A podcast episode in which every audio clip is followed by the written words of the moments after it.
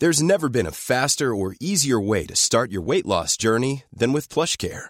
PlushCare accepts most insurance plans and gives you online access to board-certified physicians who can prescribe FDA-approved weight loss medications like Wegovy and Zepbound for those who qualify. Take charge of your health and speak with a board-certified physician about a weight loss plan that's right for you. Get started today at plushcare.com slash weight loss. That's plushcare.com slash weight loss. plushcare.com slash weight loss.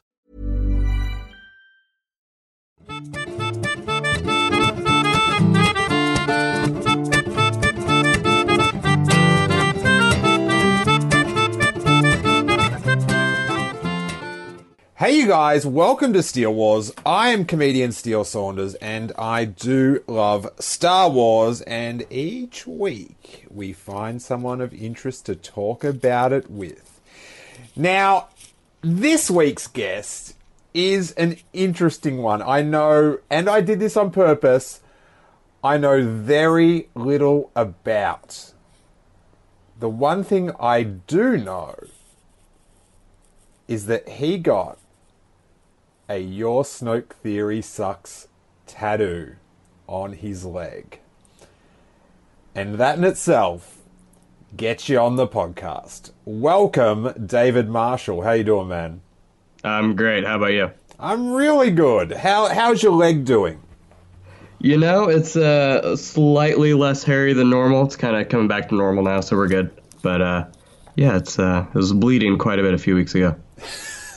Bleeding with the blood of Snoke. I mean, uh, we still don't know who he is. I don't know. It's red blood. I don't assume he's a human, but Interesting. Yeah. Well, we will find out in this podcast who you think it could be, but we'll get to the tattoo down the track. Where, where are you from, David? uh, I'm actually in Kansas City, Missouri. Kansas City, Missouri. Is there many tattoo parlors in Kansas City? There's quite a bit. Really? Yeah. Man, tattoos sure have changed. I remember there used to. I grew up in this small town of Rosebud, and it's sort of like a kind of like a holiday town in summer where people that don't have a lot of cash to go to a good holiday town would go. If that sort of explains the the the, the town, it's a beautiful town, but um, that's its lot in life. And I we had this tattooist came to town. We didn't have a tattoo parlor, and he came, and I got the racket was that he'd just go to little towns, ruin everyone's arms, legs, chests, backs, and faces, and then once that was everyone had got their tattoo, he'd just move to the next town and then do it again. So it was like tattoo fever would hit a little town, everyone would get a tattoo, and then once that dried up, he's like, "All right, um, I'm off to um, spread my wave of regret elsewhere." not that all tattoos are uh, are regrettable, and and you know a lot of them are not, but when you're a 19 year old that you know a tattoo shop opens down the street and you go oh well if that's there i better go get one you probably you're probably not going to be into it when you're 30 thankfully i was um too scared of needles and all that sort of stuff to to go and do it so no regret here but let's we'll talk tattoos uh, down the track uh let's go how old are you david I am 28. 28 so what would be your first memory of star wars mate Uh, I mean, I grew up watching the original editions. I don't have a lot of uh, memories about them, but I do remember them. Um, I mean, as a kid, just having pretty much all the toys, you know, like Slave One, the Rontos, Dewback, stuff like that. And uh, I mean, it was just normal for me to. My parents love Star Wars, so it was just kind of natural for them to want to pass that on to me too. It's so weird for me to hear two things, both that your parents are into Star Wars, like being a bit older, my parents, like my mum follows the news now kind of loosely. Mm-hmm. Like, do you know what I mean? If there's an article in mainstream news, I will get a link Facebooked to me for sure. do you know what I mean? And it's it's Yeah. it's without doubt it, it's something that it's like, oh mum, I knew about that weeks ago. You need to listen to the podcast, buddy. And the other is that you were getting these the Ronto and the Dewback and the uh, the Slave One, which would have been uh, I'm guessing the Shadows of the Empire Slave One, and mm. you were getting these as toys to play with, but at the same time, people like me were getting them as collectibles to put on our shelves. Like it's so oh, weird. Yeah. I, I think um, I know when I was buying the toys, you know, in the you know late nineties, I it never crossed my mind that kids were buying them to play with like I did when I was little. Is that like how do you look at the like the vintage toys in like you know the ones that I played with? Yeah, and see that's weird for me because I have a son, so you know we'll go out to Target and there's like a Kanan Jarrus like five dollar lightsaber, so I bought it for him. He's only a year and a half, but he has a blast with it. You know, so stuff like that. So to me, it's always been toys. I, then... can, I, can I just ask? Are you like that full on a parent that when you give him the Kanan lightsaber, you like like squeeze lemon in his eyes or something like that to try to make the experience more real? I mean, he's just horribly balanced himself. I don't even have to do that. He's pretty much blind, even though his eyes work just fine. Um, but yeah, I mean, collecting though, that's it's a completely foreign concept to me. Now that I've been on, I guess, quote unquote Star Wars Twitter for a while now, you know, like I just see all these people buying the Hot Toys models and stuff, and I'm just like, it's cool, but yeah, just growing up and for the past you know 28 years it was never really something i ever considered doing i guess when you're 20 you said you're 28 yeah. Yeah. And then how old's your son? Uh, he's a year and a half. Yeah. You're not really giving yourself much time to like reminisce about your childhood sort of? Like you're already no. you, have you've been struck with responsibility. Oh absolutely. But maybe uh, maybe as he gets older then you can um, fill the shelf with warm memories. You can have your your Coruscant guard Luke Skywalker up there, and you remember the good times when he was in that red Robotech suit. Yeah, well, I mean, you know, I collect the comics and stuff, so I've got those set aside, and uh, unfortunately, I've been stricken with you know the whole pops fever, so I've got plenty of those. But Oh, how many? You know, they're out of the box. Okay. Oh, you are collecting. I don't know what you're talking about. Yeah, just I don't keep it in the box. I don't have like you know the little glass case for the stuff that I see some people do, um, which I don't think there's anything wrong with that. I've just never been able to get to like that point. Yeah, I always find things in the box. It, it depends, and, and mm-hmm. it depends how much you know. If the the licensee did an amazing job of the packaging then it's like, oh yeah, that's box worthy. But yeah. I always found it weird when people got, like, say, got the, the that era of Star Wars toy, like like the Shadows of the Empire um, Slave One, which had no window boxing at all. Do you know what I mean? It was just a photo, yeah. and they get that and just put it on their shelf. Like, and it's fine, do whatever you want. But for me, it was like, oh, you're just you're just setting up a mini Toys R Us in your house. Pretty much. Like, See, I didn't even know you guys had Toys R Us, or do you? We do, yeah, we okay. do. It, it's it's downsized quite a bit, I guess, as they have everywhere. But um, yeah, in um, in the nineties, when would it have been? It w- Toys R Us would have come in. Oh man, I could tell you the year, nineteen ninety four, I think, because I worked there and I set up one of the shops. Oh, wow. oh, maybe it was a bit like maybe. Oh no, it would have been ninety four. I'm think I'm pretty sure that was when I was working there, but um, it was just before the the rebirth of you know the toy explosion. So we had mm-hmm. we had the micro machine play sets. I think there was maybe what was there? Is there a, a Death Star, a Hoth one, an Endor maybe? But they had like one for each movie, like a little play set that, you know, it was at the time mind blowing that there was yeah. a Star Wars toy on a shelf. But um, it was it was before the like Hasbro or I think it was Kenner for a little bit, and then it switched to Hasbro before they got back into it. So it always like we had Star Trek figures, and that really annoyed me because I was like, because I, I never thought that there'd be a possibility that Star Wars, you know, the figures would come back and stuff. And you know, we had the Bend-Ems, and uh, do you know those ones? Yeah, I do. Yeah, so for everyone, that they're like they're like Gumbies. They're like rubber figures with wire Mm-hmm. in in the middle of them. And I remember seeing. I remember exactly where I was in the shopping center near my um, parents' house, looking like because it's all reconfigured. But I could take you to the spot on the lino floor where I saw those Bend-Ems and just went, "What is this? What like who thought let's bring back Star Wars figures and make them Gumbies?" I was furious. That that may have been my first my first bout of nerd rage. But um, but it's weird like those because I, I collect you know I've collected the set of the vintage figures, mm-hmm. and you look at like I'm. We just looked upon them as these were Star Wars figures. Like if you had this Luke Skywalker, that was Luke Skywalker. But when you look at them without that nostalgia and you look at the faces, are you just like, oh? Yeah, it just kind of makes me wonder who was in charge of that and how they kept their job. I mean, I get it was a while ago, but some of these faces is just uh, surprising to me. The one that particularly blows me away, and it's one of the most expensive figures, was it's the Luke Stormtrooper Power of the Force. And his head, it looks like it's been stuck in a vice. Like it looks like Luke Skywalker died at sea, right? His face got all bloated. This is, this is getting a bit bleak.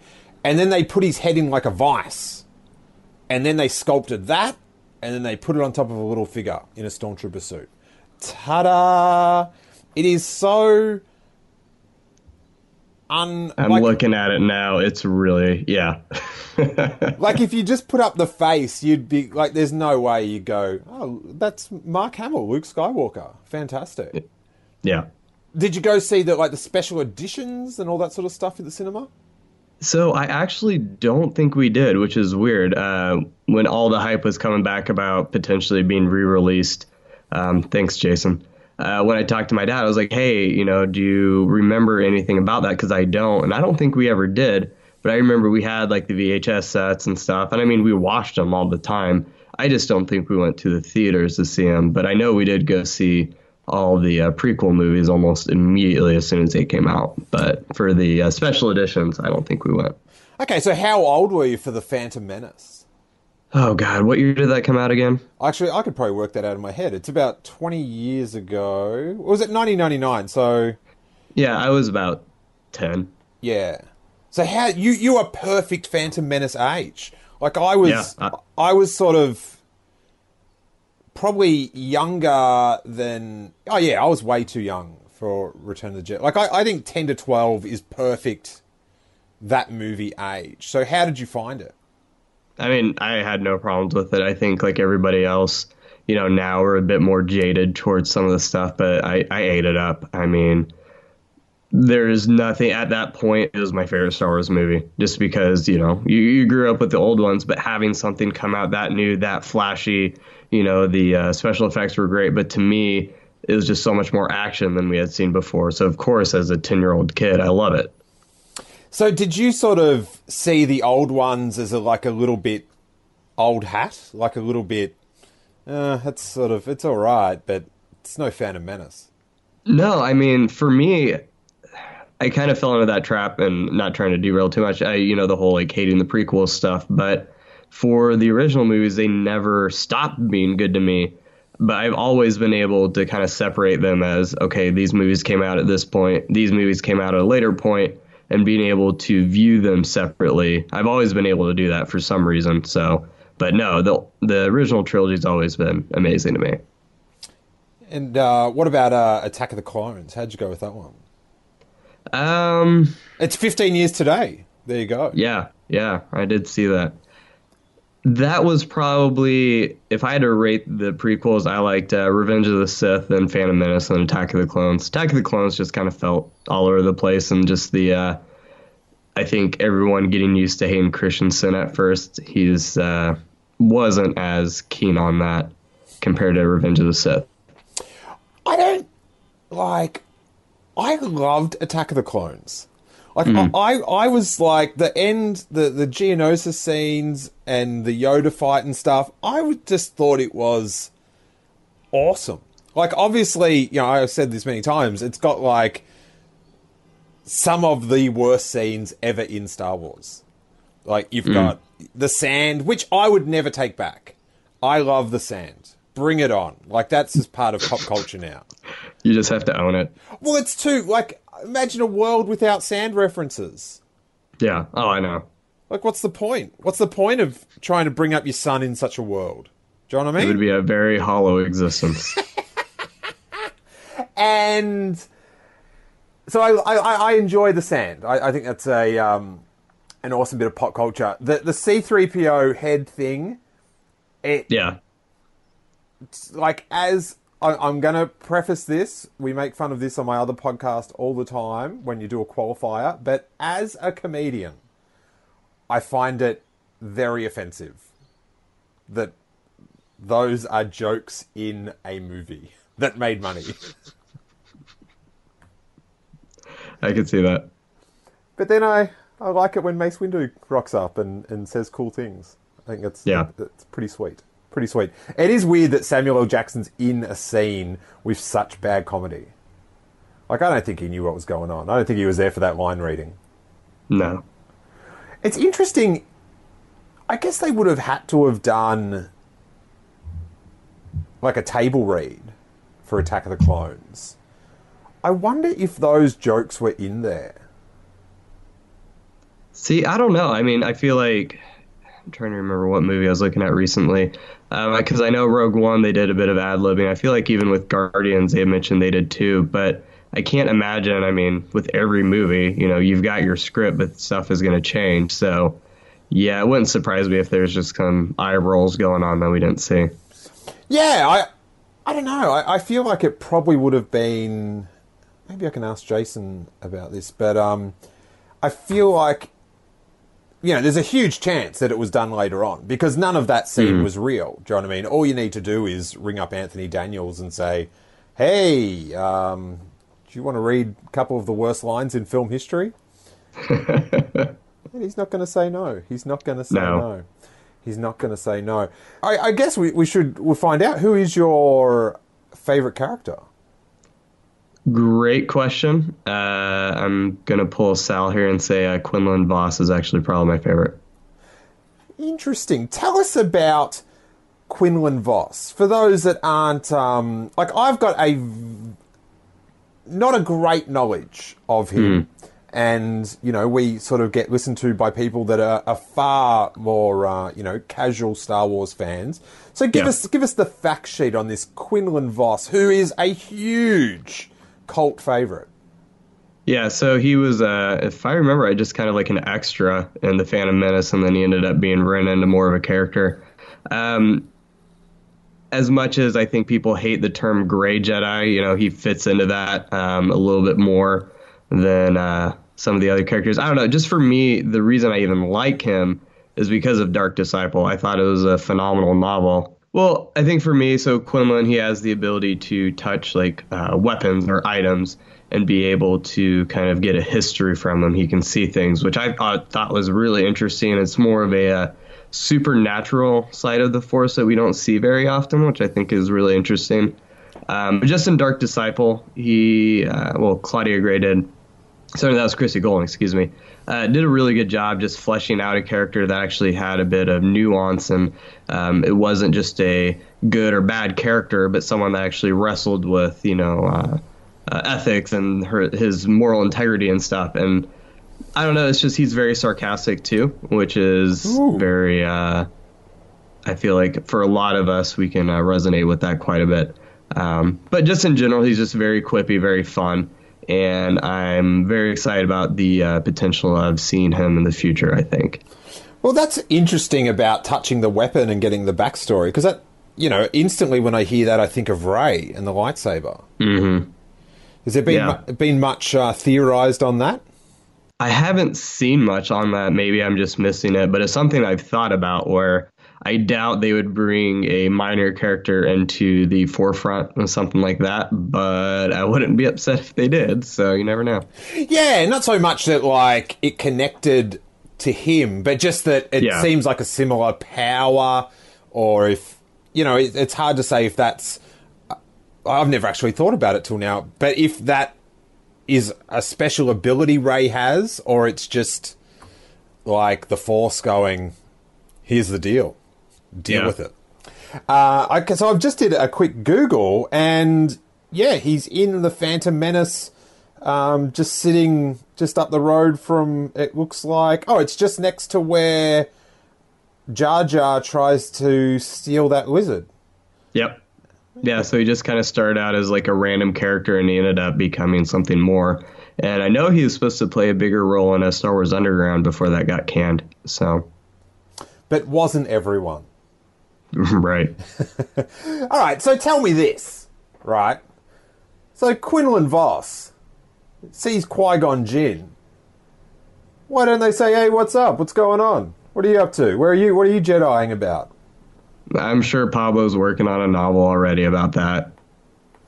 Interesting, interesting. I, I've only found out about this, and I'm already angr- angrily debunking it. No, I know, but it, it does seem like we're getting a novel for like every single like quote unquote plot hole. So I'm sure it's coming eventually. Alrighty, alrighty. Maybe they were um, they had a bad breakup or something, and uh, they weren't on speaking terms. So where else has Quinlan Vos appeared? He's in the the Clone Wars cartoon, Yeah, yeah, and then he had Well- the novel. Yeah. Because the novel was supposed to be you know an arc from the Clone Wars, so it kind of made sense why that was all tied in. But I think that's really it. That's been the major part of it. But um, Quinlan and Qui Gon, you know, I, I like them just because they're again, they have that kind of sarcastic element about them, but they also don't really worry about the rigidness of the Jedi Code. It's more about, you know, if something's right, you do it, and if something's wrong, you don't do it, instead of trying to fit. I mean, you know, we, we see later on, you know, the Yoda and everyone else, they tried to assassinate Dooku. That's kind of one of the parts of uh, Dark Disciple. Um, and I mean, that right there shows that the rigidness of their code led them down a dark path. Whereas Qui Gon and Quinlan, they you know they did what they felt was right, and maybe they didn't always make the right choices, but they owned up to it instead of you know having the Jedi code as a crutch. Yeah, that, that's interesting. Did Quinlan Vos have Dark Horse comic backstory? Uh, he may have. I think, if I remember right, I think there was an issue or something like that where he had uh, managed to survive Order 66 in the old universe. Uh, new canon, they haven't said whether he survived or not. But yeah, I think there were some stuff, uh, a few issues about him surviving after Order 66. All right, and what's up with this yellow face paint across the nose? What's going on there? Is he just Yeah. is he sun smart? Is it zinc? He's a wannabe rugby player. Okay, fair enough, fair enough. Well, that's pretty interesting, or complimentary, a big compliment, I guess, that, um, you know, a character that hasn't been in the movies is your favorite character. Yeah. And again, it was just Dark Disciple was one of the first novels that I read in the new canon. I just I connected with it. There's just something about it that made the character really pop out to me and it's just kind of stuck with me since then. Alrighty. Well, it's interesting you, you brought up the, the thing about the grey Jedi, and, and Pablo constantly is, is shooting people down for this grey Jedi thing. But I kind of think it's like he, I think his basic premise is that you're either a Jedi or you're not. Like, there's no, Yeah. like, you're not a dark Jedi, you're something else. Because it's like you're either that or you're not. Like it's like Jedi is not a word that means you use the Force. Mm-hmm. It's a word that means you use the Force in a certain way. So I think that's his, you know, loophole about the Grey Jedi. Like it's more the semantics of it. Yeah. Yeah. Um, and what about background characters? Background characters. So, uh, thanks to Clone Wars, I don't hate Jar Jar anymore. Um, I actually thought, especially towards the end when it was him and uh, Mace Windu, that little arc there was actually a lot of fun. Um, How but in all- much should have that episode sucked? It, it, should have been horrible. Like on paper, absolutely. on paper Yeah. a two part. Is it? I think it was two part story with Yeah.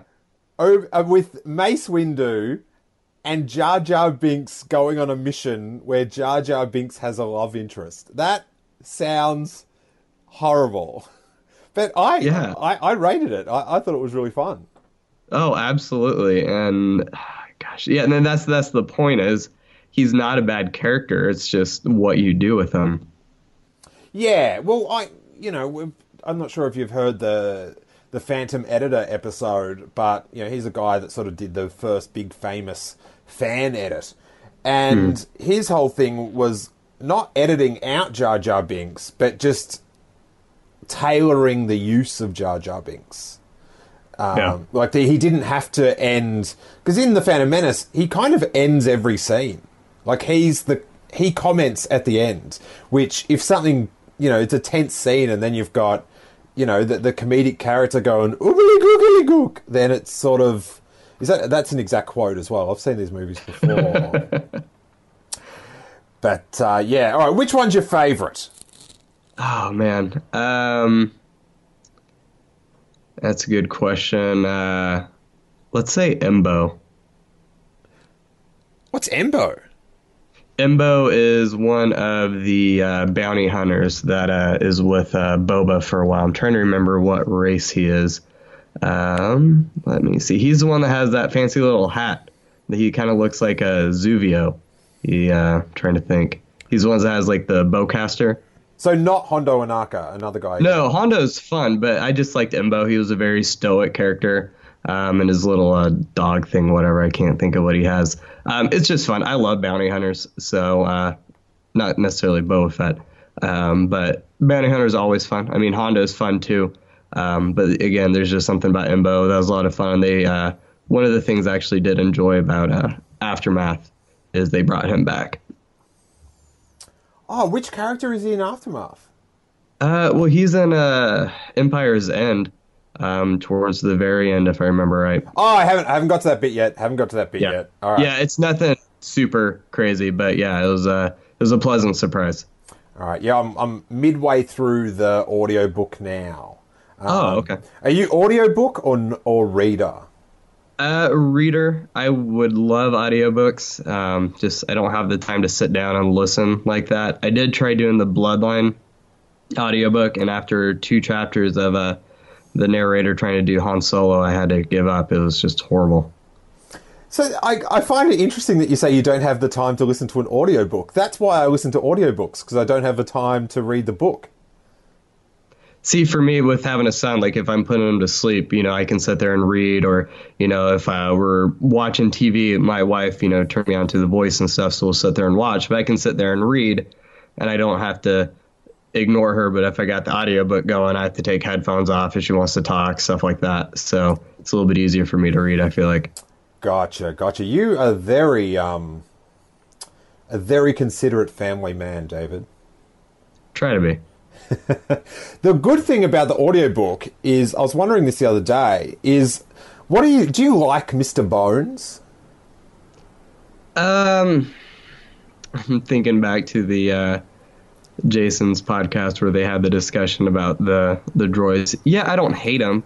Um, Because- not my favorite. But Yeah, I, I should for everyone that maybe hasn't got into those books yet. Mr. Bones is a reprogrammed battle droid from the Clone Wars, and he's the Snap Wexley, who is is this name right? Greg Ginsburg? Is that how you say his name right? uh, I think it's Greg Gun Grunberg or something like that. So um, Hamburger. Yeah, who played um, like Snap Wexley in um, in the Force Awakens, and you know he's he was the he's J.J. Abrams's uh, lucky charm best friend from childhood, and he was in Heroes. I think he was a policeman in Heroes, and he was the pilot in the first episode of Lost that gets killed, which is uh, a little factoid, but in the books, he's got this reprogrammed droid. He's a child, and he's you know like the the. It's now such a, a trope, the reprogrammed evil droid that's mm-hmm. you know that's got snappy answers and stuff. But the audiobooks reading of him, like the voice they do for him, like I find him so endearing now because of the voice. And so I was wondering for a reader how that character, you know, comes across without the, the you know the benefit of hearing the, uh, the the modulated robot voice. Yeah, I'm wondering how it does sound with the audiobook because in my head it's just really loud, monotone, and like garbly. But it's hilarious. I mean, I don't mind the character at all, but uh, I did kind of lean towards the whole like, okay, how many times are we gonna get this character thing? But yeah, it is. Um, you know, yeah, as you're saying about, you know, they talked about that on um, Now This Is Podcasting. And, you know, there's the Triple Zero, who I just, he's from the comics. I, I, he's the worst. Just the worst. and then you've got, you know, you've got uh, K2 in mm-hmm. Rogue One. What other crazy robots are there? There's a, in the Post series, there's a guy named Nunzix and he's the same way. He's uh, kind of a battle droid, and he's just really sarcastic too. Um, and then in yeah, the Freemaker it, Adventures, there's one as well. Oh yeah, I still need to watch that. Actually, uh, I haven't yeah, given it. I don't know if you do. but you've got a child. But uh, yeah, that's so, that was kind of my point. He likes Rebels, so I kind of figure you know putting something like that on it might keep his interest. So how old? He's under two. Yeah. Okay, and he likes watching. Uh, yeah, I, I, am sort I of. mean, he'll sit there and watch. I mean, it's not like the only show that he'll ever pay attention to. It's a BBC show called Sarah and Duck, and that's his favorite thing in the world. But I mean, he'll sit there and watch Star Wars with me. We watched Rogue One uh, a couple weeks ago, and I mean, when the Force Awakens came out, he was three months old, and we took him, and he just slept the whole time. But that way, my wife could come with me so we could see it. So, did he have any continuity issues in Rogue One? Did he pick up anything that, like, you know, did he wonder why C three PO and R two D two were on Yavin four then on Scarif? Does he is he is he is he making is he tweeting Pablo with these questions yet? He had more issues with uh, Doctor Evazan more than anything. Is just kind of like, why was he even there? It didn't make sense. All right, nice. I like it. I like where he's coming from. Good points. Good points. I hope he can let it go and just enjoy the rest of the movie, though. A kid of that yeah, age does not need that tension. Just enjoy it. No. Just enjoy it. So has he taken to Star Wars yet? I always find it interesting the now that there's, you know, Star Wars parents the way that Star Wars just bleeds into their life. Like there's no when they look back there's no sort of original memory of Star Wars. It was just there. Like like Santa. Yeah, yeah I mean he loves that lightsaber toy I got for him. Um I think the thing he likes the most is actually uh music. So this kid is obsessed with music. I mean, I can put something on. He really likes jazz and he'll just dance around. But uh, so Hope, the music that plays when Darth Vader shows up at the end of Rogue One, that's actually his favorite song. He gets so excited when he hears that and he starts freaking out, which is uh, kind of disturbing. But that's that's his thing is you know I'll put the Rogue One soundtrack on and he's just happier than all get out. I'm wondering what that the music, you know, speaking of music that sort of, you know, gets you amped up, the music at the end of the Last Jedi trailer, when the Falcon appears, it's so good. Like I, I've, mm-hmm. I've not read if it's, you know, John Williams or if it's just, you know, like, you know, Disney ad factory music or what, but it's epic. It gets me so pumped. Have you read? No, I'm right there. About, have you read anything? If that's him or if it's just. No, I haven't. I doubt they would say anything yet. But uh, no, I mean I'm the same way. I was actually watching that interview you did for News 10 or whatever, and they uh, I was kind of just playing it in the background. All of a sudden, it cut to the trailer, and it just gave me chills. Like it's you're absolutely right. Yeah, just that Dun, dun, dun, I, I just ah oh, ah show me the film. Right. although I, I, I, I say that but I am so happy for it to be at the end of the year. Yeah. No I, I, am loving this uh, Star Wars at Christmas thing. I'm gonna be bummed when that changes.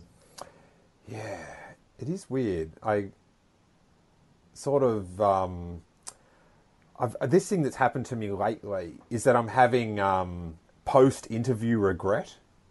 Like I'll think of a question, like I want to know about the the decision to move it to to May, and hmm. you know because the last two films they brought out in December, you know, in America, one of them's the highest grossing film of all time, and the other one's like sixth or seventh.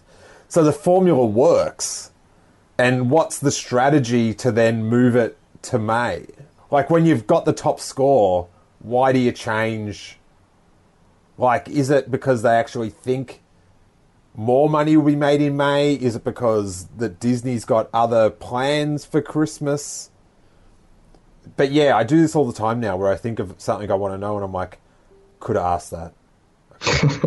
I could have asked Kathleen Kennedy that. So I've, I've now got about eight hours of questions that I now really oh. regret not fitting into that two and a half minutes. I believe it. You don't know what it's like, David. It's tough out here, man. It's tough out here. What's your favorite scene in all the saga?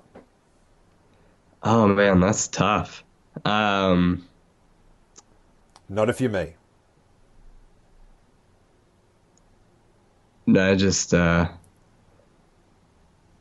honestly, I really there's just something about the final scene between uh, Obi Wan and Anakin and Revenge of the Sith. Like, there's just so much emotion in Ewan McGregor's acting there.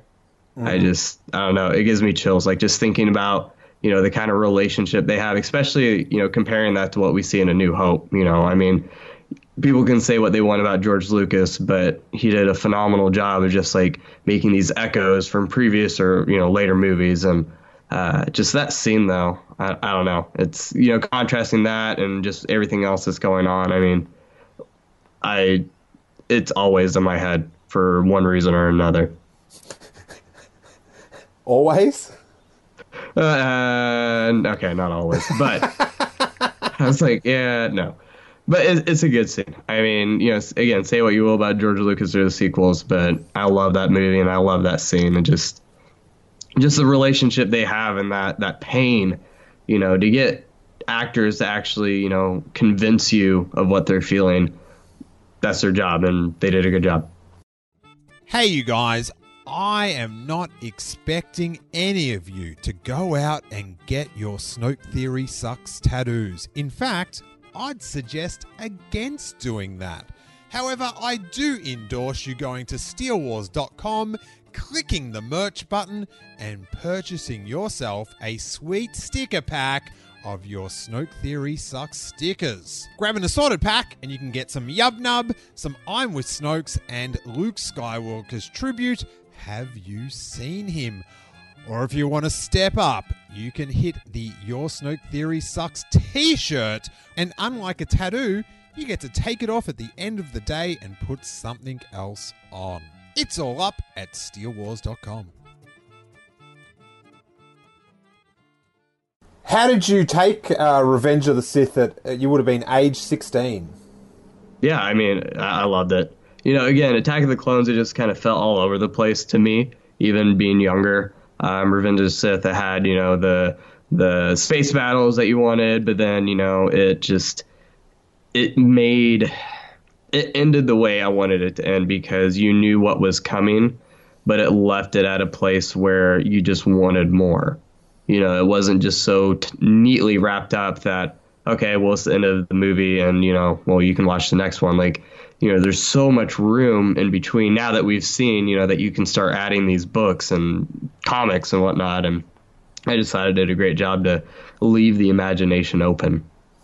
Did you, after Revenge of the Sith, you know, you're 16, um, that, that's the prime age to not be into Star Wars. You know, like other things come into play. Did you have a break from Star Wars fandom, or did you keep on trucking?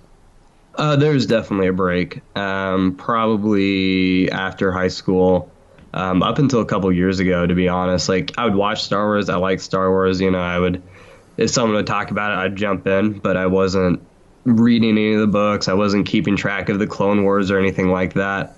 And then once we actually started seeing stuff come from The Force Awakens, I was like, all right, like it actually seems like something's coming from this, and it actually seems like this is going to be good. Um, but I don't know, just for a while, I, I used to play music, so that took up a lot of my time traveling, and uh, I just kind of had other stuff going on, school, and just when it felt like life was uh, gravitating towards having more time to actually enjoy my life. Uh, Star Wars kind of came back at the same time and it worked out. I always wonder what it would have been like if George Lucas had made Episode Seven, and Right. well, I, I, I sort of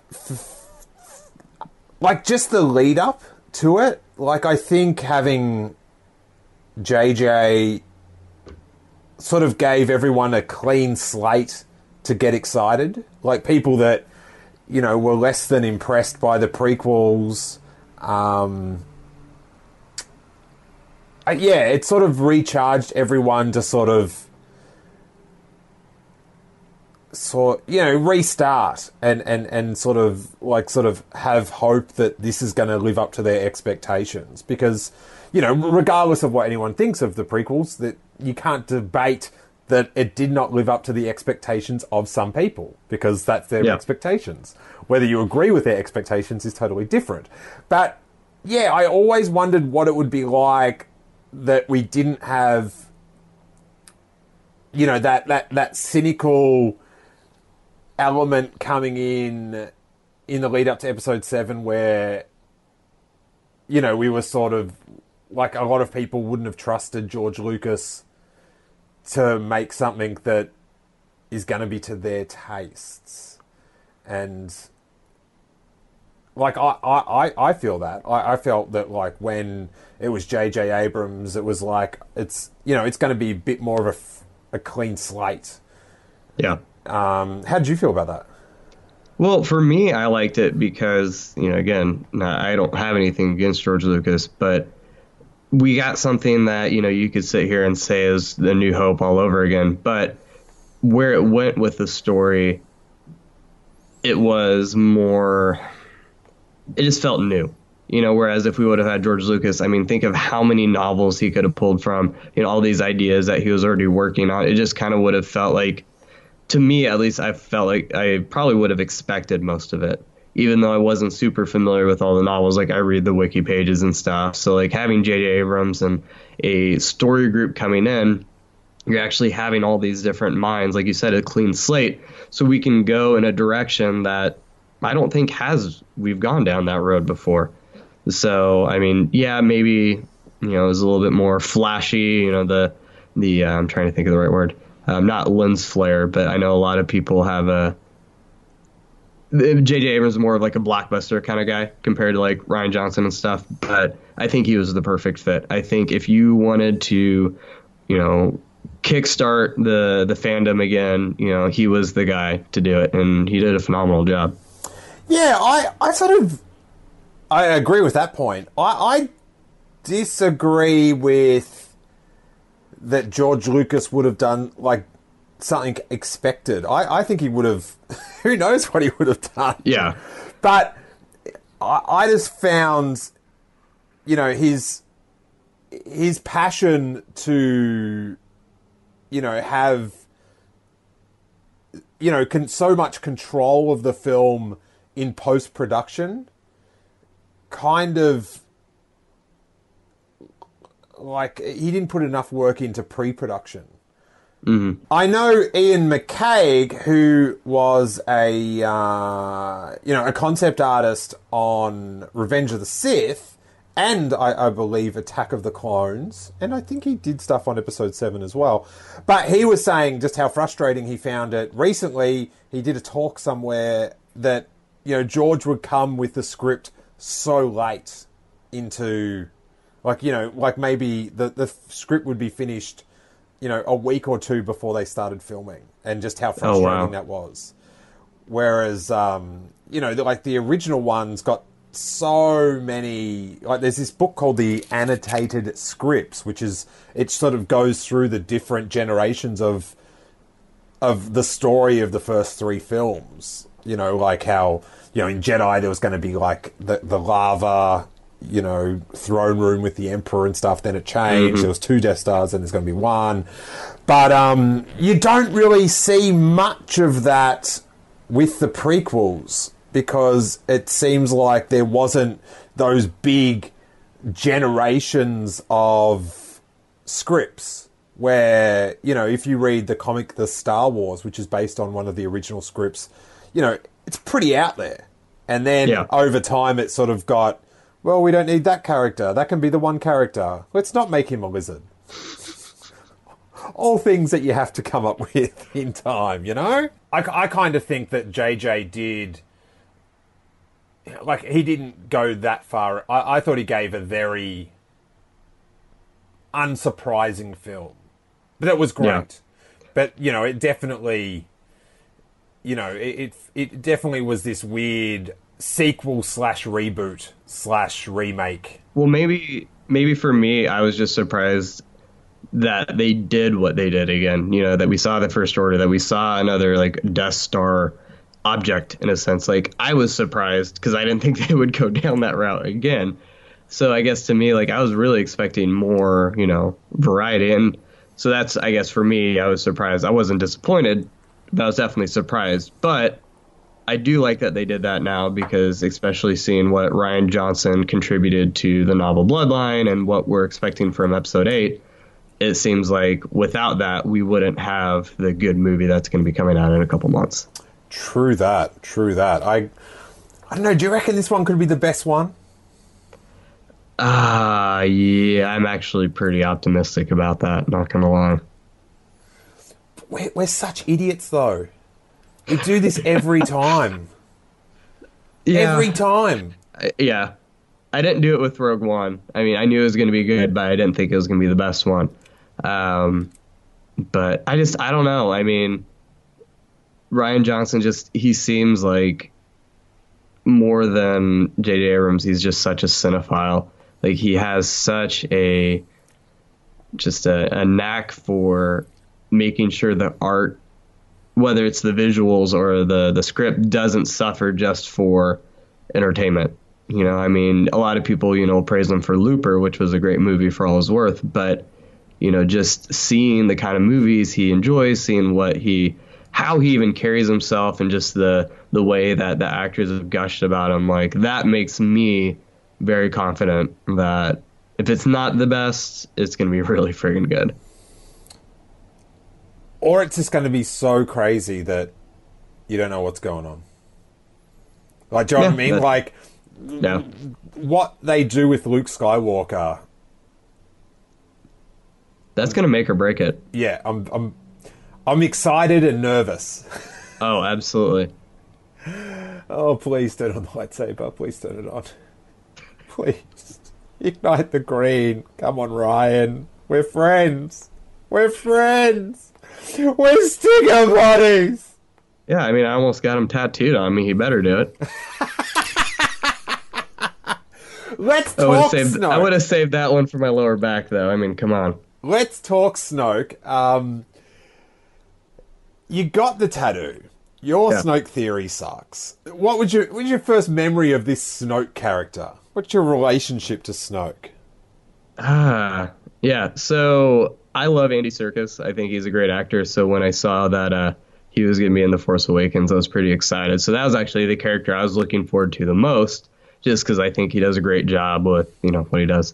Uh, to me, I like the character not because there's a hundred theories about him, but to have a character like Kylo, you know, to be sum- submissive to a character like this who's just so otherworldly, who's just so there's just so much mystery, like genuine mystery behind the character that I don't know, I can't help but be attracted to like wanting to know what's going on, especially now with, you know, the way that the books are starting to get into like the the unexplored territories, all this dark space and stuff. I'm just like, okay, so there's got to be a reason for it.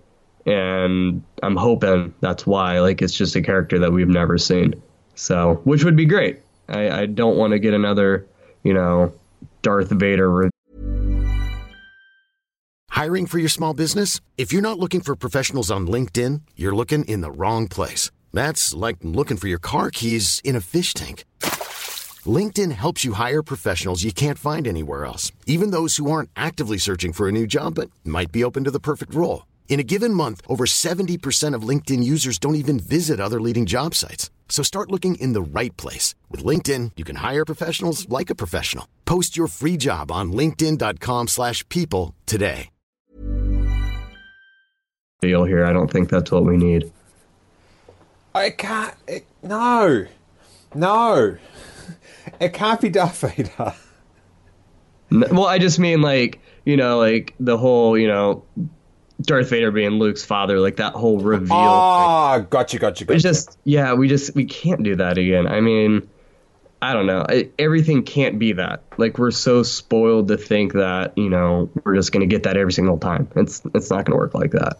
And also, if it happens every time, then it's just expected, sort of. Th- like it's not surprising. Like if everything's a surprise, then Star Wars just becomes like a movie version of Passions, where it's just like crazy stuff. You never know who's going to be revealed to be this person. The doll Right. talks. Yeah, we already had it with Kylo, you know, being Ben. So I'm just like we've already had one of those reveals, and whether it earned it or not, I'm not gonna talk about that. But yeah, I just I think it's just gonna be a completely separate character. Did you And know so that? Did you know that that was going to be Ben Solo? uh someone spoiled it for me going into it. So yeah.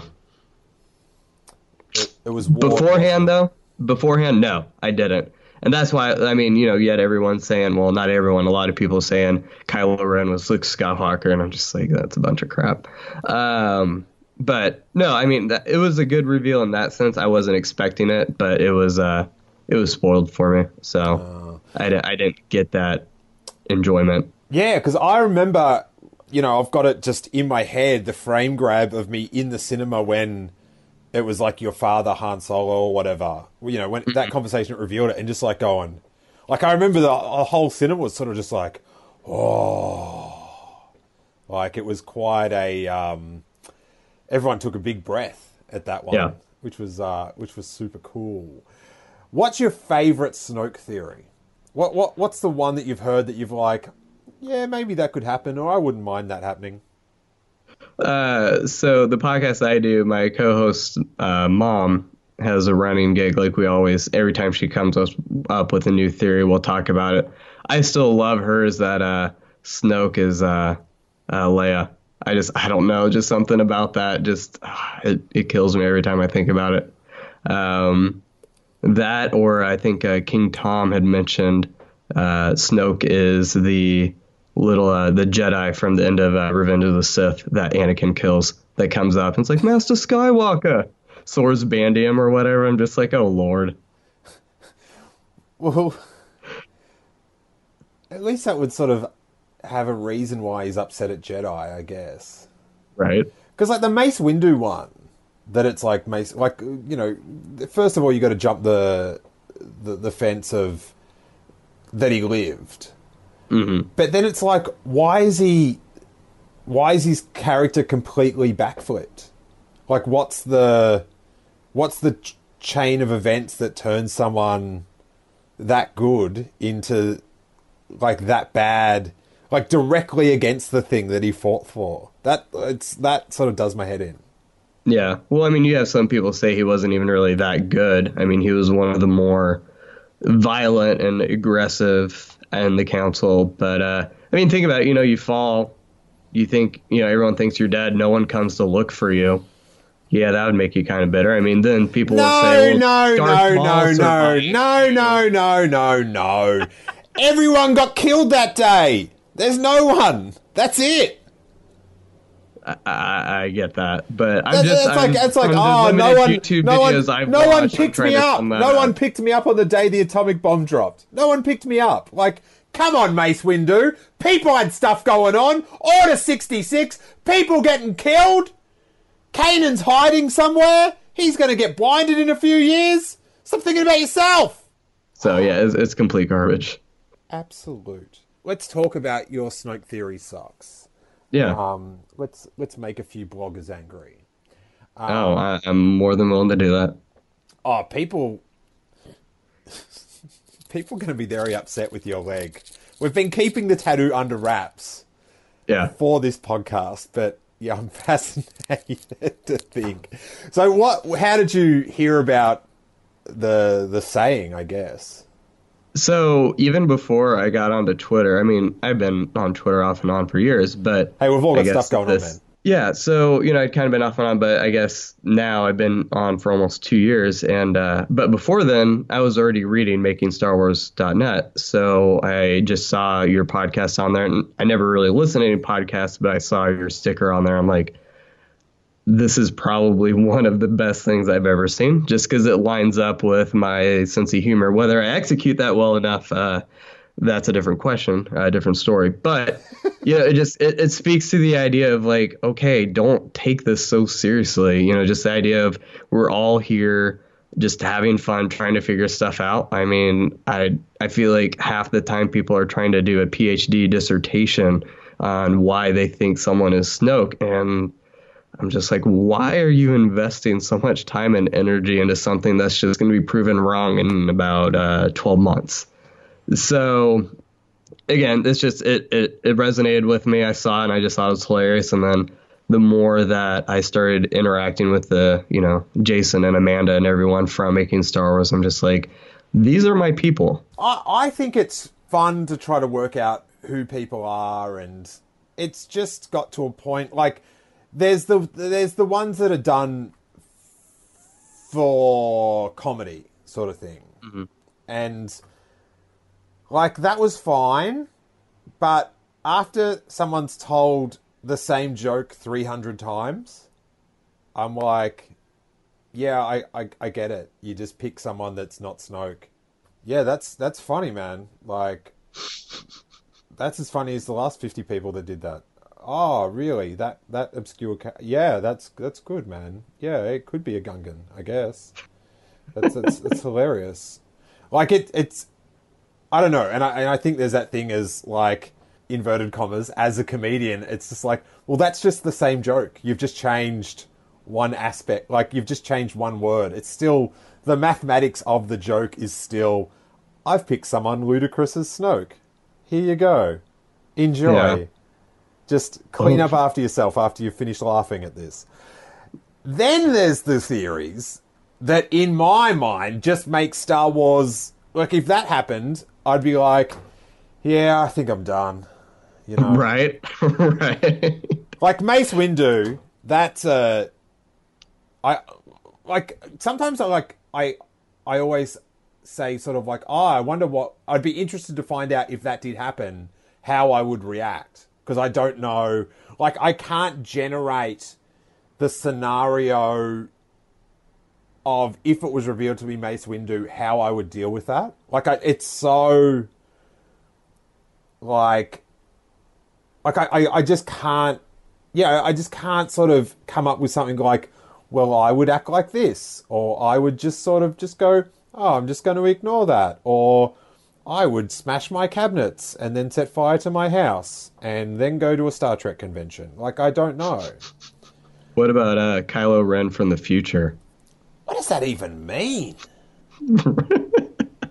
I, I've seen that one. I am so glad. I tweeted about this the other day that, um, like, imagine the theories that if time travel was in Star Wars, Th- that would times the theories by 10.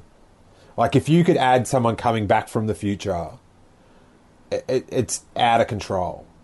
Like, I've already toyed around with the idea. So I have a, a bachelor's in English, and I've toyed around with the idea of writing a short story about time travel, about if someone tried to go back to stop Palpatine from becoming the Emperor. ooh. So I've already I've got that idea, but then he ends up making everything worse, and that's actually uh, Quinlan Vos is involved. It's actually I pitched it to a few people, and they're like, "That would actually be an interesting idea." I just don't have time to do it. Plus, I'm like, "What in the world would I even do with this anyway?" But it's fun to think about on my drive to work. So that does sound like fun. yeah, I'm just picturing you in your car just having fun, thinking about it. Oh, I mean, it's. I'm not gonna lie, it's a great story. I'm just like, there's no reason for me to actually spend time doing this. when you go back in time in the Star Wars universe, Do you form in the past naked? Mm, I don't see why not. All right, I'm in. I'm in. Yeah. Let's get him I mean, it, it, it's got to be more fun that way, so let's just do it. so who goes back in time? Uh, just a random per uh, random person on the Death Star, actually. So they, uh, you know, it's common knowledge, you know, the idea of Palpatine. Um, it's just someone that uh, was on the Death Star, and then they realize, you know, what's going on. Kind of similar to uh, Bodhi, just that recruit of, oh my God, what have I got myself a part of? And uh, actually, I'm just going to tell you. So they end up taking a holovid back and then you know to try to reach the Jedi and stuff. And uh, Quinlan Vo- Vos is involved, and you know like, oh well, this holovid could be fake, but he actually touches it and can tell that no, this is real. Palpatine is actually going to overtake, you know, the the Senate and all that. But the catch is he touches something else and realizes what Anakin becomes. And then that sets him down a path because they try to stop him from becoming that. It's just this weird, like, this idea of uh, preventative warfare. You know, we always try to stop things before it happens, and it always ends up being worse. So this So- guy that goes back in time. It's actually a girl, but yeah. Oh, really? Well, yeah, that, well, that, that, well, yeah. uh, same question. Same question. yeah. Do they have sublime buttocks? Again, I don't see why not. All right, I'm just thinking about this arrival in the past scene. Do you know what I mean? Yeah. Arnie's butt cheeks, they look good. They look firm. They look ready for action. you could bake a cake on them. I don't even know what that means. Is that a saying? I don't think it is. It's about to be.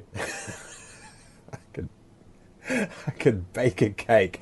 That's a challenge for all the Star Wars podcasters out there. See if you can get that into your podcast this week. You could bake a cake on those buttocks. Just a challenge to lower your standard of podcasting to mine. That would be fantastic. Thank you. Thank you for your uh, cooperation.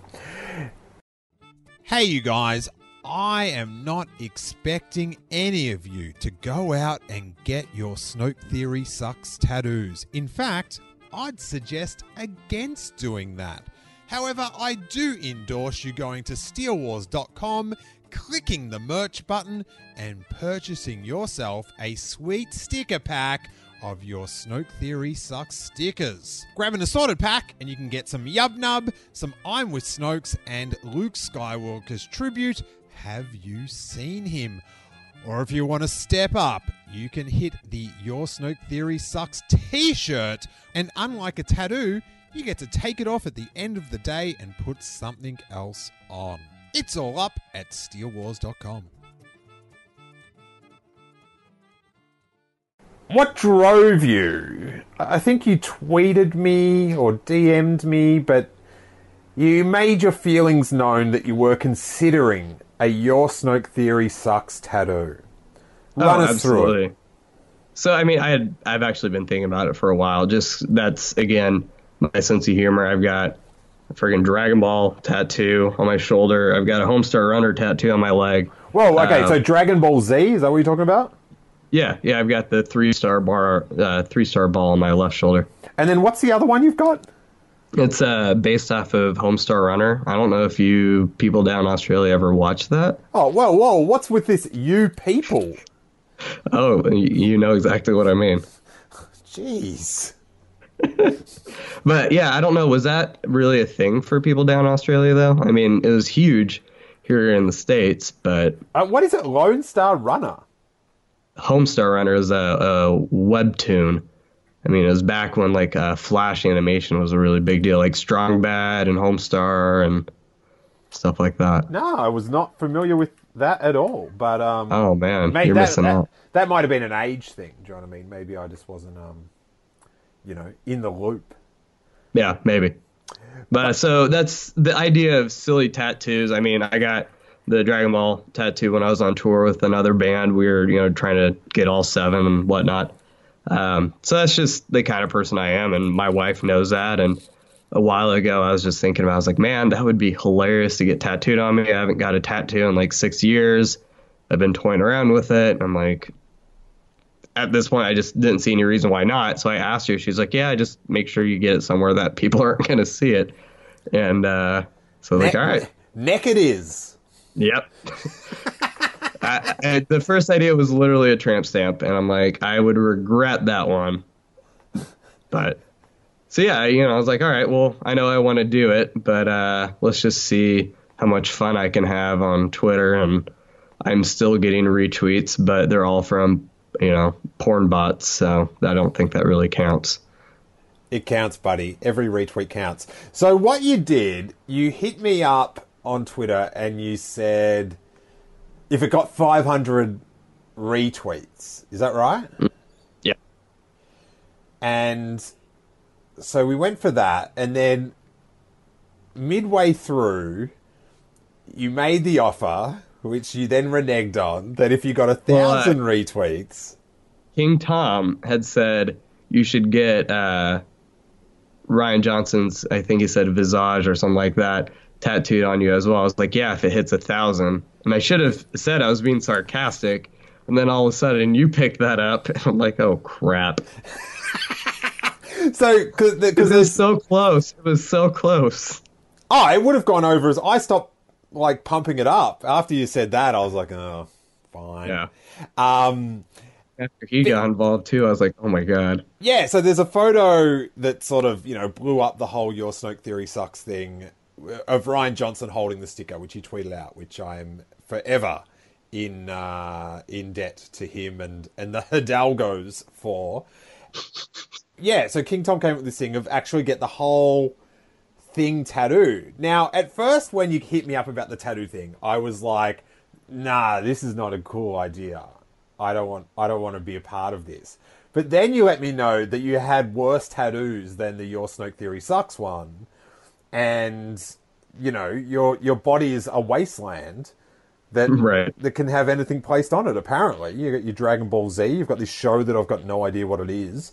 And so I was like, all right, fine, let's go for it. And then when the, the, the thing of Rian Johnson holding it, I was like, oh, that is going to be such an odd thing to see. Because, John, like, it's, unless the tattooist is, like, amazing, whenever you get a photo reproduced, it always goes a little bit, like, wonky. Like, like it's like watching a modern episode of The Simpsons and like the first year version of The Simpsons. Like it's not the sharpness is not there. So I was just looking not. forward.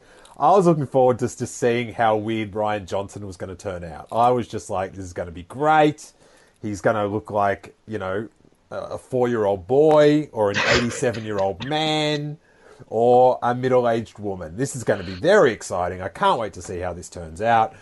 And then Rian Johnson did chime in on Twitter, letting his feelings known. Do you remember what Rian Johnson had to say?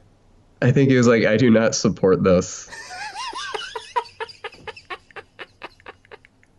oh, I died. Uh, that was easily one of the best things I've ever seen.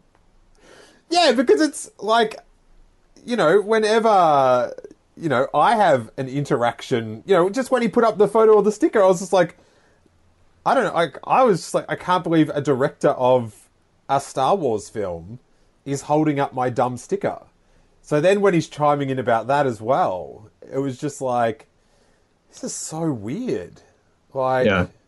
like I always found, you know, maybe it was because I'm, um, you know, in Australia, and I just found like all the production of Star Wars just so far away, like so, like there's just such a wall between Star Wars and me, like the actual, you know, even when it was made in Sydney, but um, yeah, so to have that, it was just so bizarre. So did Rian? Did he change your mind at all about the course of your tattoo? About just in general, no. I mean, you know, to be honest, I almost considered doing the entire thing. I was like, that would just cost so much more, and I don't want to put that much money into something I may actually regret. But no, I mean, it, it was funny, but I knew I was going to do it before I even posted anything on Twitter. I just wanted to have fun with it. I expected maybe 30 retweets, and I was like, I'm still going to do it. And then you ended up just signal boosting it, and I was like, oh, well, I definitely have to do it now. like, there's no turning back. And my wife's like, You're really going to let people online dictate what you do? I'm like, eh, well. Wouldn't be the first time. So you go to the the uh, the, the tattoo parlor, the tattooist, and um, like, do you bring in a sticker, a printout? What's going on? Yeah, so this guy's actually done a lot of work on my brother-in-law. He's phenomenal artist. So I've been the only reason I haven't gotten tattooed before is I'm very picky. Um, so I've been waiting to find someone good, and this guy's really good. So I hit him up, and I sent him over what I wanted, and we set up the appointment. And I come out, and he's just so excited. I mean, he's a huge Star Wars fan too, so he's just like, this is, you know, he was head over heels, put it that way. Um, so yeah, he just, uh, you know, did the little tracing, put it on my leg, figured out where we wanted it, and he went to town and you know got it done in about 30 minutes. I mean, the guy works really fast, but uh, yeah, it was just over Facebook initially, and I just came in and he knocked it out. Oh, so he already got the reference. Yeah, yeah, yeah. He completely understood. Oh, because the the amount of t- like I now have almost like a script to explain what Snoke is. Cool, you know the evil guy that's a hologram that tells Kylo Ren what to do. Because you've got to, for the people that ask, you've got to make the references so vague to like, mm-hmm. like to click into their, you know, because they haven't watched The Force Awakens twenty seven times, or when they did watch it, they weren't taking in, you know, the, Who everyone was. yeah, it was just sort of like Rey, you know, Han mm. Solo, Chewie, all your favorites, all your favorites. The black guy. Quinlan Vos. No, he wasn't in there. No, he wasn't. What about if Quinlan Vos is Snoke? Tell me about it. You know that where you said like if something happened you wouldn't know what you would do. That would just be one of those moments where just no point. Be so st- like at that point I just feel like that would have been Pablo just a, like a drunken rager one night. It's just like this is gonna be the best idea. Just do it, guys. Trust me. You um, let, let's just put it out there. I, I'm sure it's um, I'm sure people are, are more than eager to do this. David's Twitter address is what do we got here? It is Tipper Bean Fad T I P P E R Bean Fad. Let's get him some uh, photoshopped pictures of Snoke with that little uh, yellow zinc going across. Let's let's hit him with a few a few dozen of those to keep him up. Bring it on. I could use some more action on there anyway. I'm I'm game. So you got it on your like your upper leg, the the chunky Yeah, bit of the leg. leg. What um is, is that a painful place to get a tattoo? That, that seems like it'd be maybe one of the the better places. Yeah, uh, it wasn't painful. It was one of those things where, you know, like I said, it had been about six years, so it was kind of a, a shock to get under the needle again. No, I mean, it wasn't bad. You know, I would say the worst one I ever had was on the back of my right leg because it literally, you know, where he was going on my leg, it felt like he was working literally six to eight inches up my leg. Like it just, it was so disorienting. Um, but no, it was really easy to work with. Do you um do you watch it? Do I what? Do you watch it? Yeah, yeah, yeah. I've watched all my tattoos as far as I can. Oh, really? Because I've got one like on my, I guess you call it your inner bicep. Um, so like if I sort of stretch, it'll sort of pop out of my t-shirt, sort of thing, under my sleeve, and it's um, uh, it's a logo of a an '80s punk band called The Descendents. It's like a Yeah. okay, cool. So it's a little Milo Milo. character. Yeah. Okay. Oh wow, you're in. You're in. And um, my friend Clint, my best friend Clint, got it for me for one of my birthdays because he had one as well, and it was sort of like our our favorite band growing up. So it's sort of something that we share. And I was not at, like, I always, I have never been driven to get a tattoo, and so I take that as a hint not to get one. Do you know what I mean? Because it's not. Yeah. Like I, I just feel like it shouldn't be like a a whimmy thing. It should be just like, yes, I'm getting that.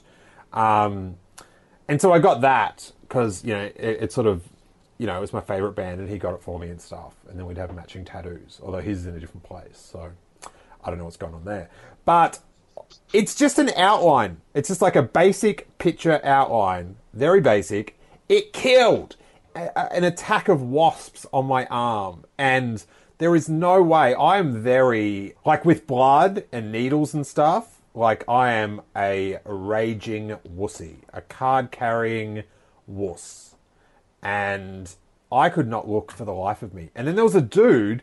The guy, I was looking away from my arm, and to look away from my arm, I had to look at this other dude. He was a full body tattoo, and he was getting some colors filled in, and he was having a great time, loving life. And so I'm looking at this hard man to get away from my little pain, and I had to like really suck it up because I didn't want him to um, think I was some sort of girly man. Yeah, I mean, it's definitely the first time I got a wrist tattoo. That was probably the most painful one, actually. Now that I think about it, because it was right there on the wrist bone, and that was tough. But so, so once you do it a few times, it's uh, it's easier. You've only got two wrists. Inside wrist or outside wrist? Um, maybe inside. Yeah, because I was thinking. I said to Jacqueline when I was going to celebration, if Luke Skywalker ignites the green, I might get a lightsaber hilt tattooed on my wrist as celebration. And she's like, well, what do you know? Do you think he will? And I'm like, don't know. I'm not. I'm not hearing any rumors about it. I just hope. And she goes, well, if he does, just give me a call first. Let's discuss it. so she smart woman. She. I like it because she weighed up the odds of if it was going to happen, and she was like, "Well, I'm not going to have this argument now if I don't need to have it." So, if it does come into play, ring me, and then we can have the argument I'm saving you from now. Later. And we never did because, as you know, he didn't ignite the green. But as I said it, I was also looking at it going, oh man, I bet you that kills to have it there. Yeah. There's those veins and stuff. Ugh. But it would be cool. I, would I'd sort of like to have um, just the outline of the hilt, maybe covered in grey, not not ignited, not ignited. That that's it's not for me to ignite, you know. That's not for me yeah. to do. That's for Luke to do.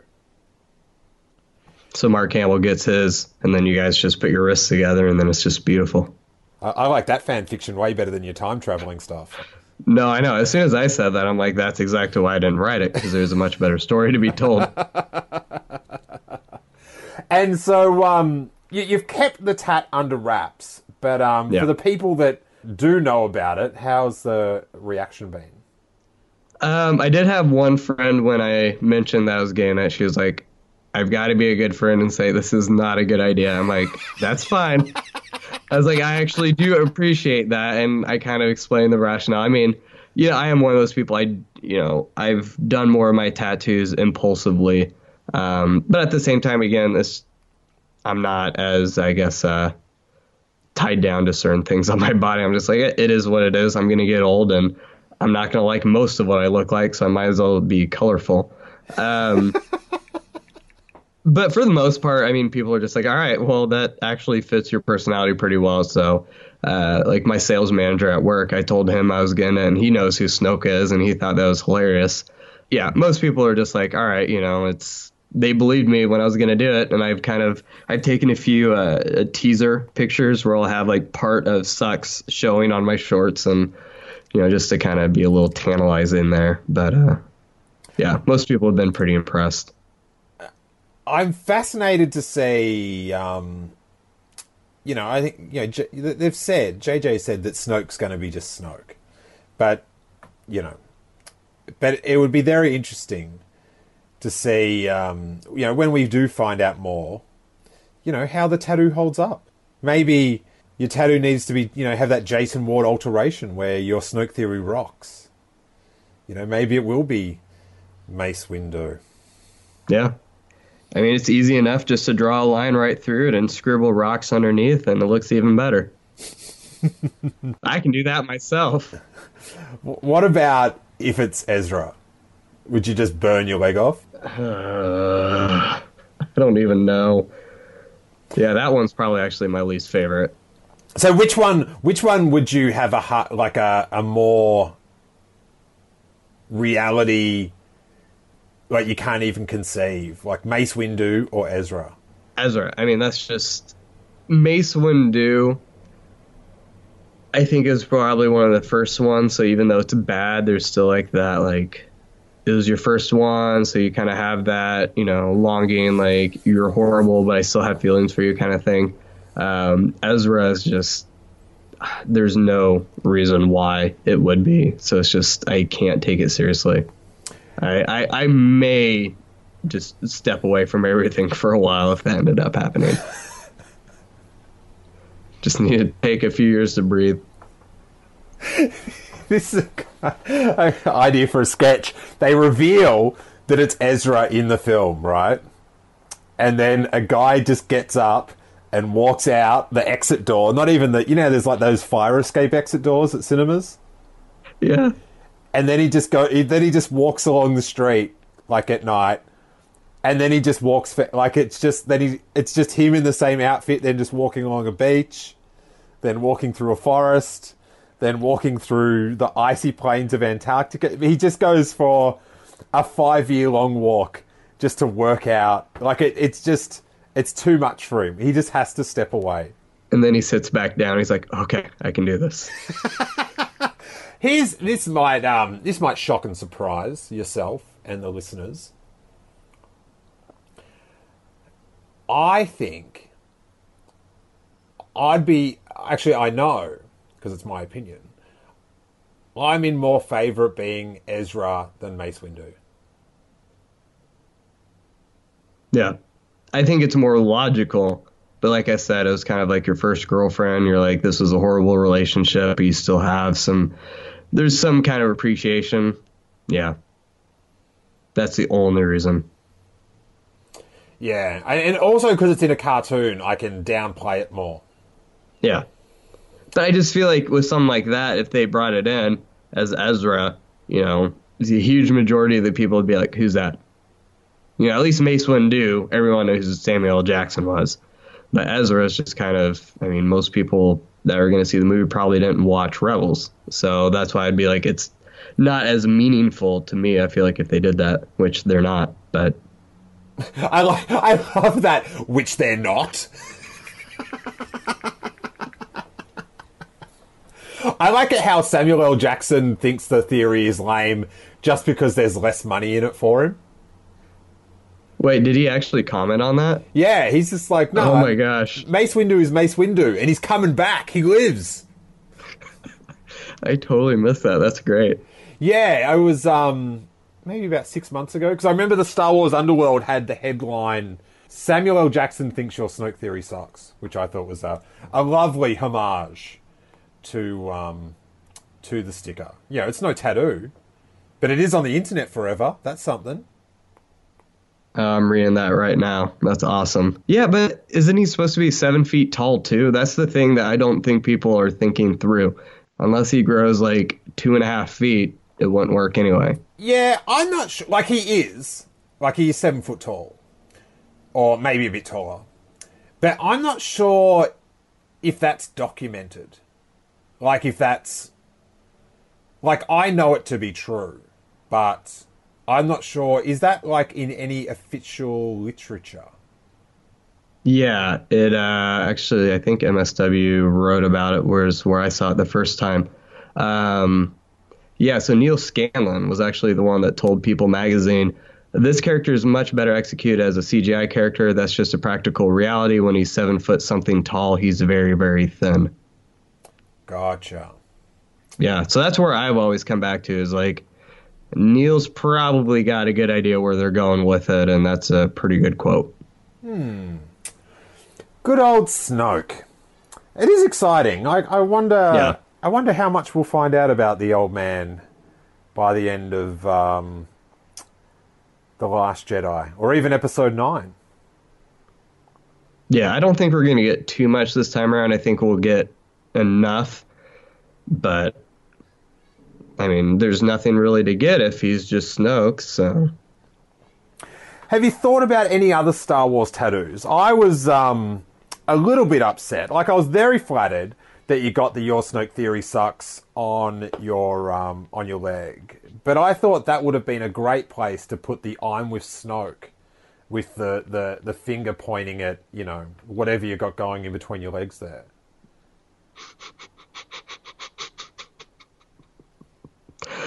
Oh, uh, yeah, I've actually thought about doing uh, some sleeve ideas, just like the duality of light and dark.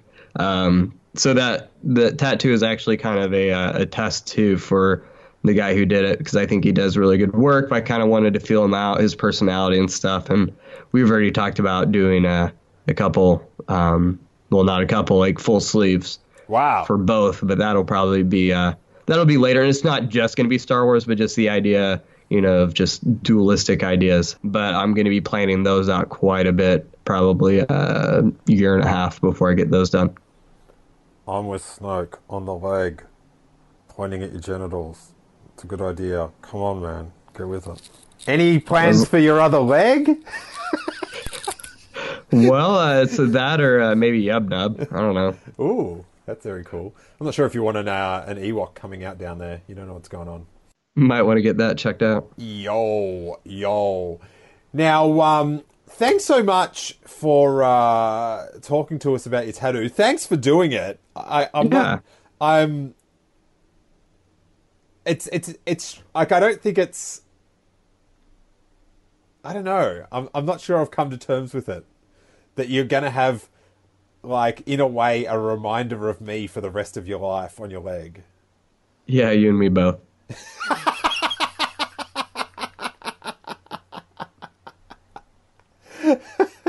But yeah, I, I think um, it's uh, it's yeah. I'm, I'm not sure. I'm not sure what to think of it, but it's it's very funny and um, the uh, I I I am I'm I'm working on a book, sort of compiling all these conversations I've had with people and adventures and.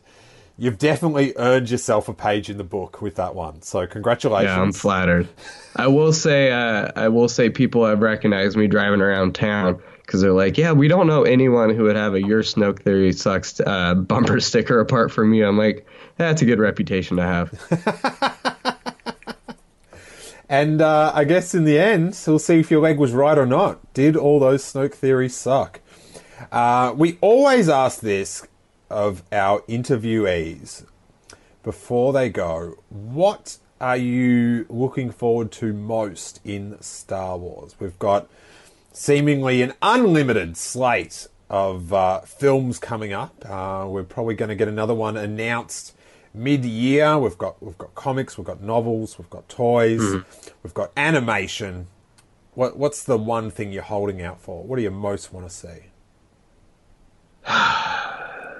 I want to see more movies coming out just because the thought of actually taking my son to go see a movie for the first time that is what I'm most excited for whether it's an anthology movie or we get episode 15 you know just that feeling of being with my dad when I went to see Star Wars you know that's what I'm excited for to do the same thing with my son That's really cool. That's very very nice. Um, and what about when he comes home with uh, your Rey granddaughter's theory sucks tattoo? he's earned himself a drink let's put it that way he's gonna need it to get over that Now, um, you mentioned that you did a podcast. Um, Yeah. Now's a great time to plug it and where the good people of the internet can track you down. Yeah, so uh, my friend Chris and I, we have a little small website called firstorderofbusiness.net. Um, we are trying to do a podcast now. We're actually running into some technical difficulties. Uh, I've got Google Fiber, so my internet's really good, but uh, we're running into some latency issues with him because he lives in Chicago. But the podcast is called 1001 Jedi Nights. Uh, we are on iTunes, uh, Google Play, Stitcher, stuff like that. Um, just more conversational, nothing really specific, but uh, it's fun. I mean, you know, listening to your podcast kind of, you know, I'm gonna flatter you there. Uh, listen to your podcast. You know, now this is podcasting inspired us to do it, even just for the sake of uh, just having a chance to talk. You know, each week. But um, yes, we do that uh, usually bi-weekly. So All right, real cool. Well, hit me up um, if I might be able to help you out with those problems. There's some good apps that you can record at either end and stuff like that. Yeah, absolutely. Um, well, thank you, David. Thank you so much. Thank you. Um, it has been a pleasure. Oh, and your did you give your Twitter address at the end there? Uh, you did. Um, Oh, no, oh, get- for the uh, for the website, it's just uh, First Order Biz B I Z. And oh, and, and give your Twitter address as well, and then people can look Yeah, at photos uh, of your leg. Yep, uh, Tipper Bean Fad. So that was actually a nickname I got when I used to play music. So T I P P E R Bean Fad. Very cool. Then everyone can. You can make fun of me. That's fine. I've got thick skin. Oh, that's what makes it so good to tattoo on. That- uh, exactly. See how that? That was razor sharp. Uh, and uh, yeah, don't forget to uh, tweet those Quinlan Vos as Snoke photos to uh, David and totally ruin his life. And and while you're at it, tag Sal Perellis. Sal, I make music in them. He'd, he'd like to see those as well. Uh, thank you guys so much for listening. Thank you, David. And hey, may that force be with you. Hey guys, I hope you enjoyed that really fun chat with David about tattoos, Star Wars, and everything else. It's quite cool that I just spoke to David because he got a uh, an interesting Star Wars tattoo, and we're able to uh, make that into a sweet hour and a half of Star Wars conversation. We can talk about this stuff forever, and I'll sure try segue into plug, but I need your help to continue production. That is why we have the Steele Wars Patreon Content Club. Patreon is your way to support the ongoing content creation from the creators you enjoy. And from just $1 a month, you can help the continued production of the Steele Wars podcast. At $3 a month, that's where the action starts because you join the Content Club and you get an exclusive RSS feed that takes seconds to paste into your podcast app of choice, and you get unlimited smorgasbord action on every Steele Wars episode ever recorded in full.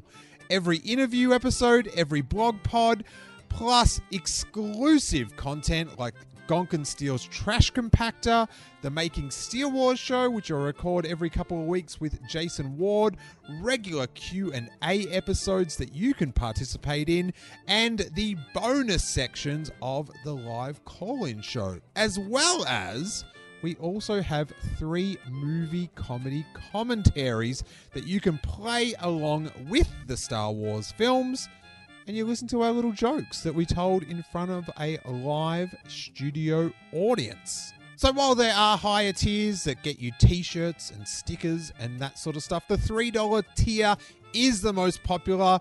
Last week on the Content Club feed, we posted 8 hours of new content which averaged out cost our Patreons 70 cents for the week, which 8 hours for 70 cents that's not bad value. So take a look at all the tiers at patreon.com forward slash Steele Wars. If you'd like to support the podcast in a non financial way, you can do that simply by following us on Instagram, Facebook, and Twitter. It is at Steele Wars, S T E E L E W A R S. And we appreciate it when you retweet or share the episode announcements. It really helps. Word of mouth is how we build our audience one person at a time. So, no matter how many followers you have on Twitter, Instagram, or Facebook, if you get one person interested in the podcast, your work here is done. I appreciate it so much.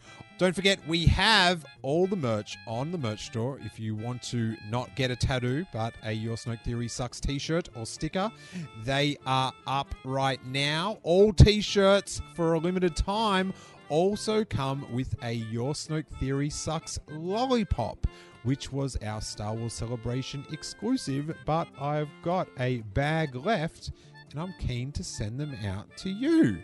So grab a t shirt, I'll chuck in some stickers, I'll chuck in a lollipop, and we'll have a great time. Plus, when you buy a t shirt, you also get 10 bonus premium downloads. So you'll be able to have a world of listening while you wait for your t shirt delivery. I've thought of everything. My other podcast, my comedy podcast, I Love Green Guide Letters, just celebrated 250 episodes. Now, the premise of the podcast is we get uh, comedic and celebrity guests on to review, i.e., make fun of, the complaint letters people write to the TV guide. It is super fun. Give it a test, and I think you'll warm up to it. Our 250th episode was recorded live at the Melbourne International Comedy Festival. It is so funny and not from me. I'm talking about our guests. If uh, you're a long time listener of the show, we had Ash Williams on. Oh, and if you're a Patreon member, you have to listen to the Ash Williams Steele Wars episode. It is for sure unlike any Star Wars podcast episode you have ever heard. Uh, we also had Demi Lardner on, who recently appeared who recently appeared on a live Steele Wars, and Nazeem Hussain, who recently just left the uh, celebrity I'm a Celebrity Get Me Out of Here set. He was out in the jungle. And uh, he came straight to the podcast. Well, not straight to. And uh, so we grilled him about how shows like that worked. But it is so funny. So if you haven't listened to an episode before, episode 250, it's before a live audience and I think you're going to have a great time. So check that out. We are part of the Planet Broadcasting Podcast Network, the boys from the Weekly Planet, organizing that with a bunch of great Australian uh, comedically slanted pop culture styled podcasts. You can check that out at planetbroadcasting.com.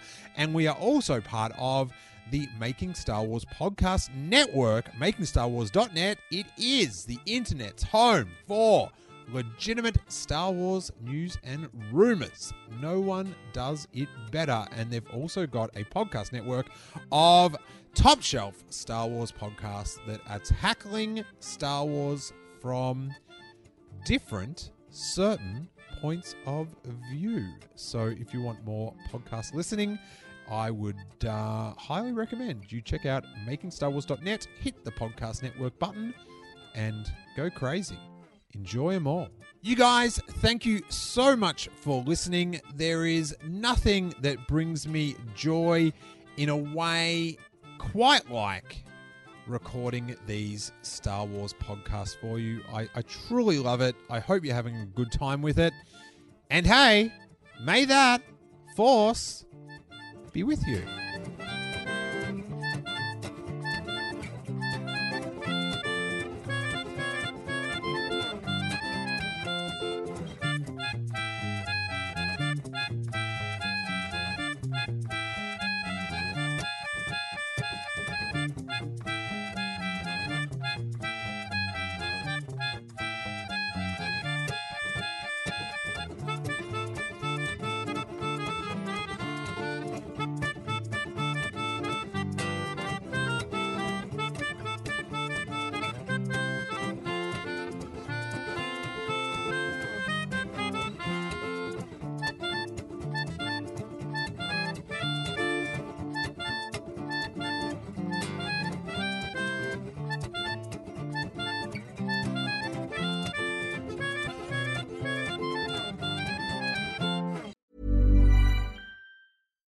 It's Paige DeSorbo from Giggly Squad. High quality fashion without the price tag. Say hello to Quince. I'm snagging high-end essentials like cozy cashmere sweaters, sleek leather jackets, fine jewelry, and so much more. With Quince being 50 to 80% less than similar brands. And they partner with factories that prioritize safe, ethical, and responsible manufacturing. I love that. Luxury quality within reach. Go to quince.com slash style to get free shipping and 365 day returns on your next order. quince.com slash style.